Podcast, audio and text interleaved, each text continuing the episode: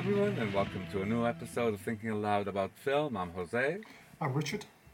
and today we're continuing with our exploration of the Golden Decades, the cinematic masters of the Golden Horse Awards, a series of films from Taiwan, uh, some of which have been restored, including the one we're talking about today, Storm Over the Yangtze River, directed by Lang Han Xiang. Uh, and forgive me, everyone, if I'm butchering uh, all these names. So, um, Richard, what, what did you think? Um, I quite enjoyed it. I found it quite hard to follow. I have to be be honest. Having looked at reviews afterwards, that perhaps seemed to be the intention. Um, but yeah, it's it's a big budget, spectacular, 90, late sixties film about World War Two. Um, it's filmed on a huge scale, you know, sort of dozens and dozens of extras in a lot of the scenes and some spectacular battle sequences and, and so on. So yeah, was, despite not really following the plot, I, I did enjoy watching it. I also um, didn't follow the plot. The film is based on or a historical incident that happened uh, during World War II, and part of the reason why uh, foreign viewers, such as ourselves, are finding following the plot so confusing is that there are not just two sides in this uh, conflict. There are four. There's the Kuomintang, uh, the Chinese nationals. Then there's the Chinese communists.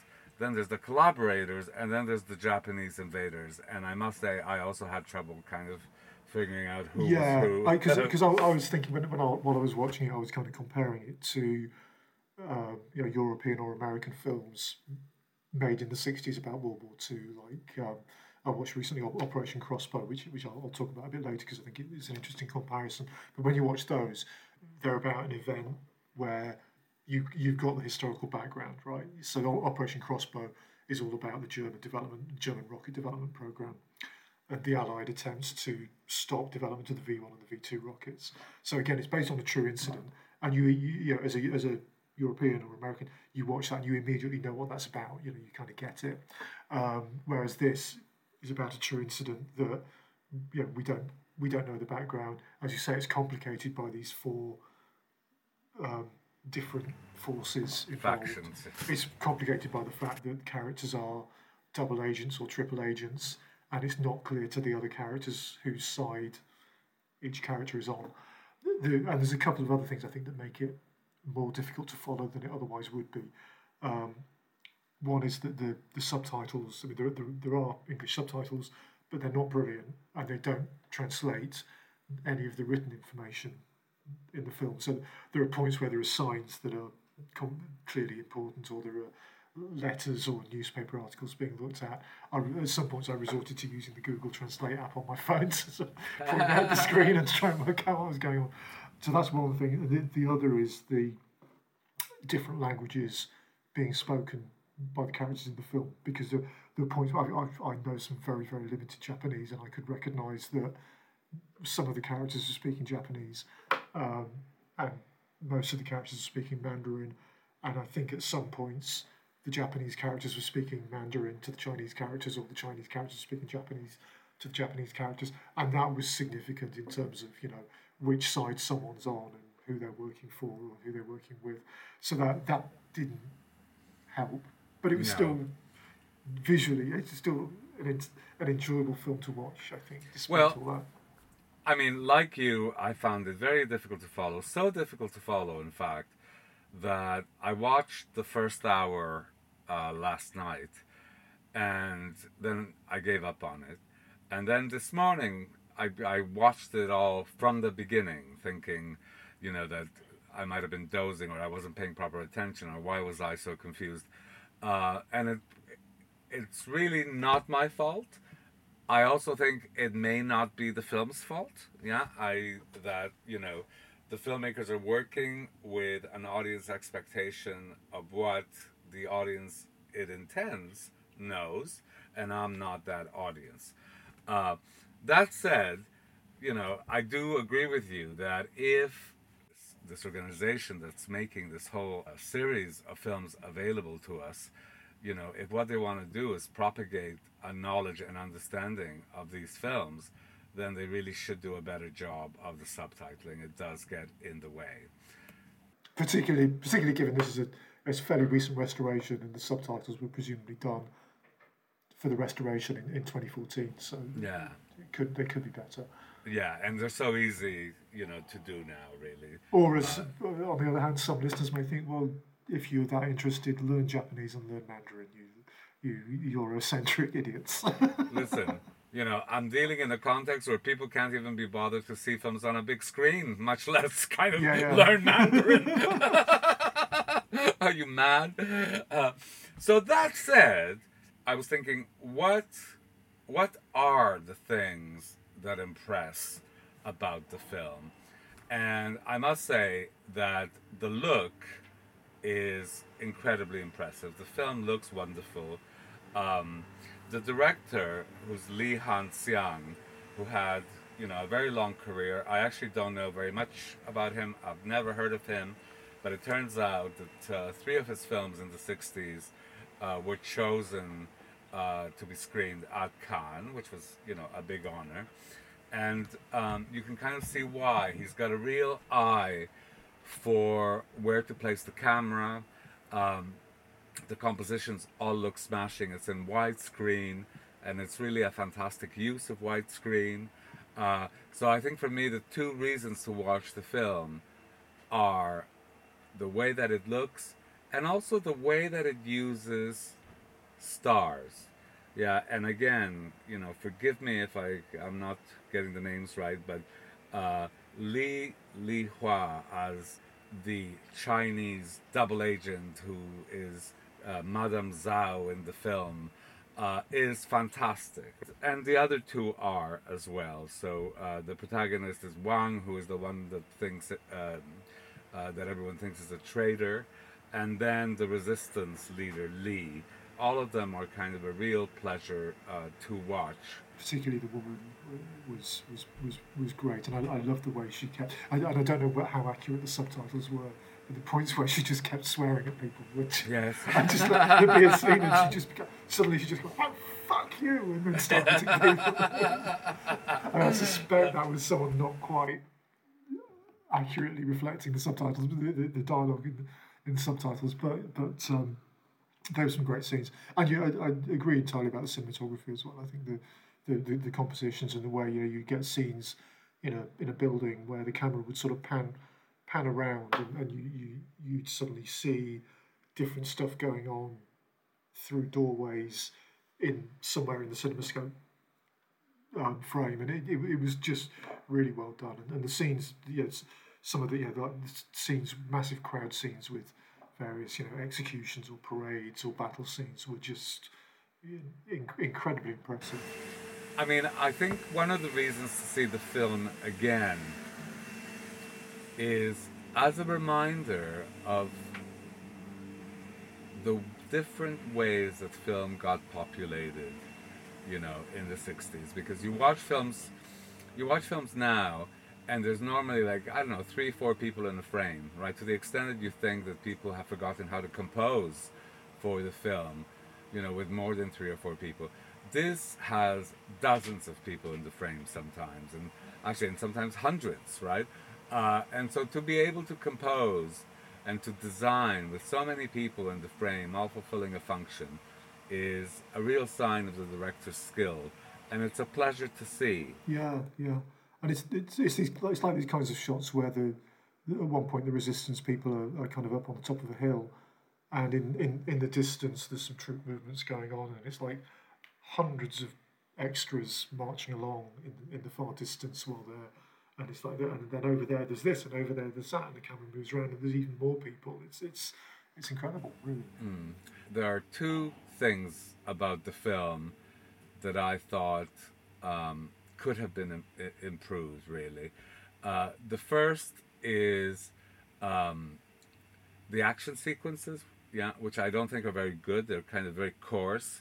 You know, you'll often cut from one movement into a close up of another, and it doesn't quite match, and you don't get the beauty of the action the way that you do in like kung fu films. It, it feels very second rate, yeah, the, the, the filming of the action. And that is a problem because this is, after all, kind of an action film. yeah, it's a spy war film, yeah, that has action. So I do wish that those things would have been better. Though I must say that the whole slightly Bondy spy element to the film I enjoyed very, very much. I don't know about yeah. you. I, abs- absolutely, and, this is why it reminded me of, of Operation Crossbow. Which I don't, I don't have you ever seen that? No, no, I've never it's, seen it's, it's this big international. It's a like Carlo Ponti production. Um, Sophia Loren gets top billing because she's Mrs. Carlo Ponti. She's Loren. only, she's only actually in it for ten minutes. Um, and it, but it, but yeah, it's all, all these stars. Tom Courtenay are parachuted in to try and stop the V two rocket program, and it it starts off as a World War II film, but kind of by the end it's turned into a Bond movie where they're, they're in this the you know the rocket base the rocket research base is basically like a Bond villain lair and you know there's masses of explosions and this kind of thing. And it really reminded me of that. The, these two films based in World War II but made with a very visibly very very 1960s sensibility in terms of kind of in terms of the haircuts in terms of the the action sequences in terms of you know all these zoom shots and everything and everything and the scope frame and everything. Yes. Um, I also loved all the secret recordings. there's Yes, an element yeah. of gadgetry. And there's a campiness. You know, the whole figure of Madame Zhao is, you know, such a kind of a campy, powerful, you know, woman, right? Uh, Flippant with her lovers and her guns. Ready to kill or love uh, yeah, as the mood strikes her. I mean, that was really fun to watch.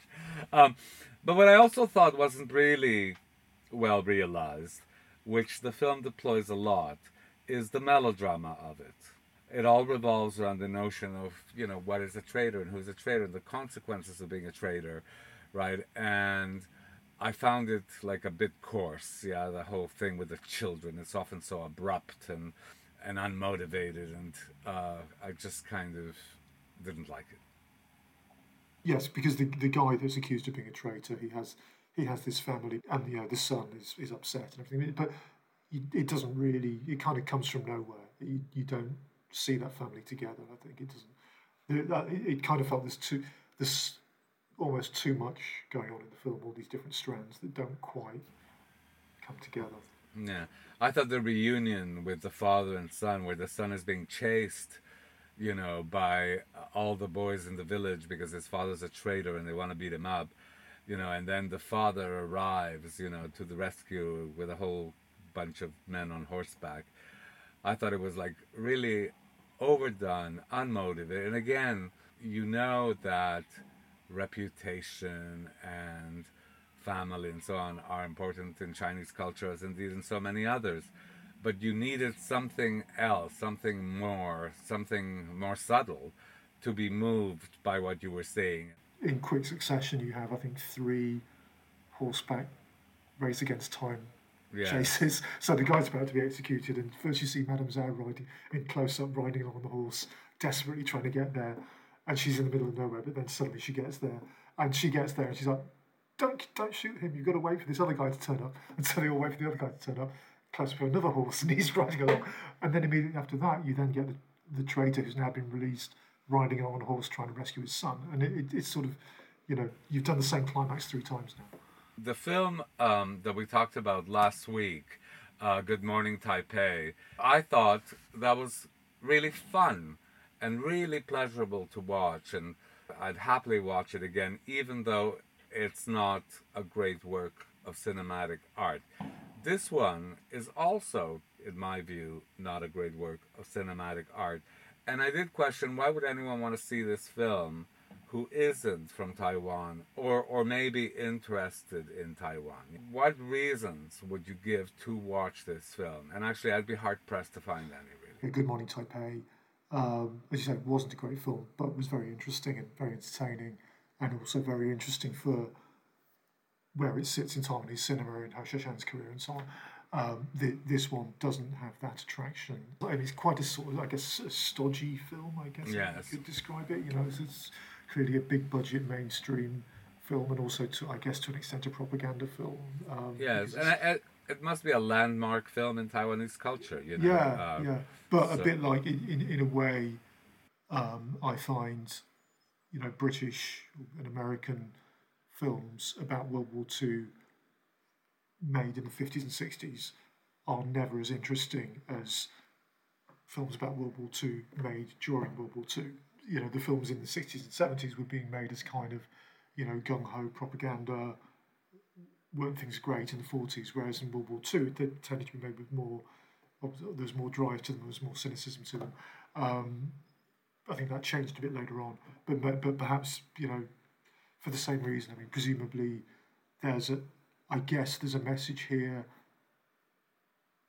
uh, a propaganda message, a, a 1960s propaganda message in this film about Taiwan's place in relationship to J- Japan and in relationship to China, I guess. Yes.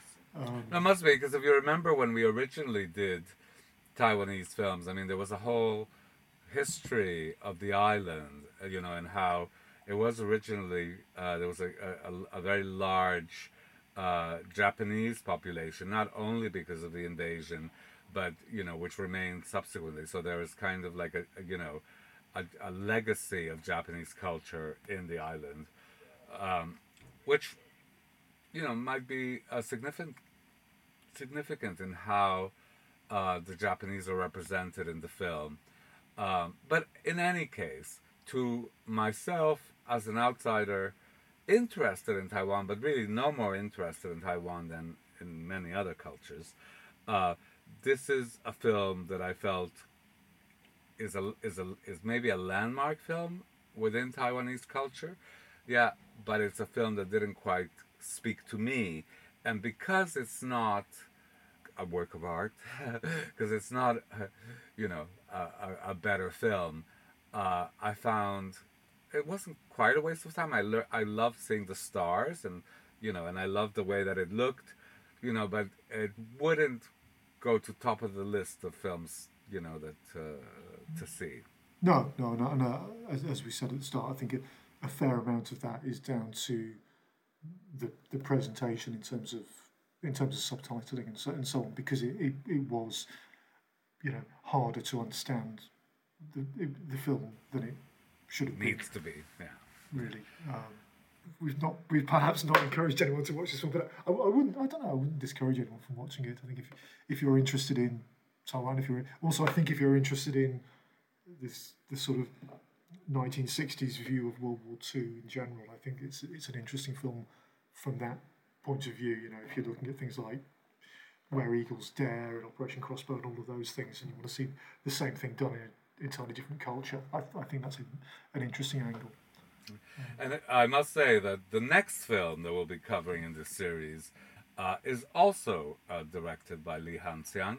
So, uh, you know, we will continue our explorations of this director and this cinema in our next podcast. So, uh, that said, thank you all very much for listening. Uh, we are thinking aloud about film. I'm Jose. And Richard, Bye bye. bye.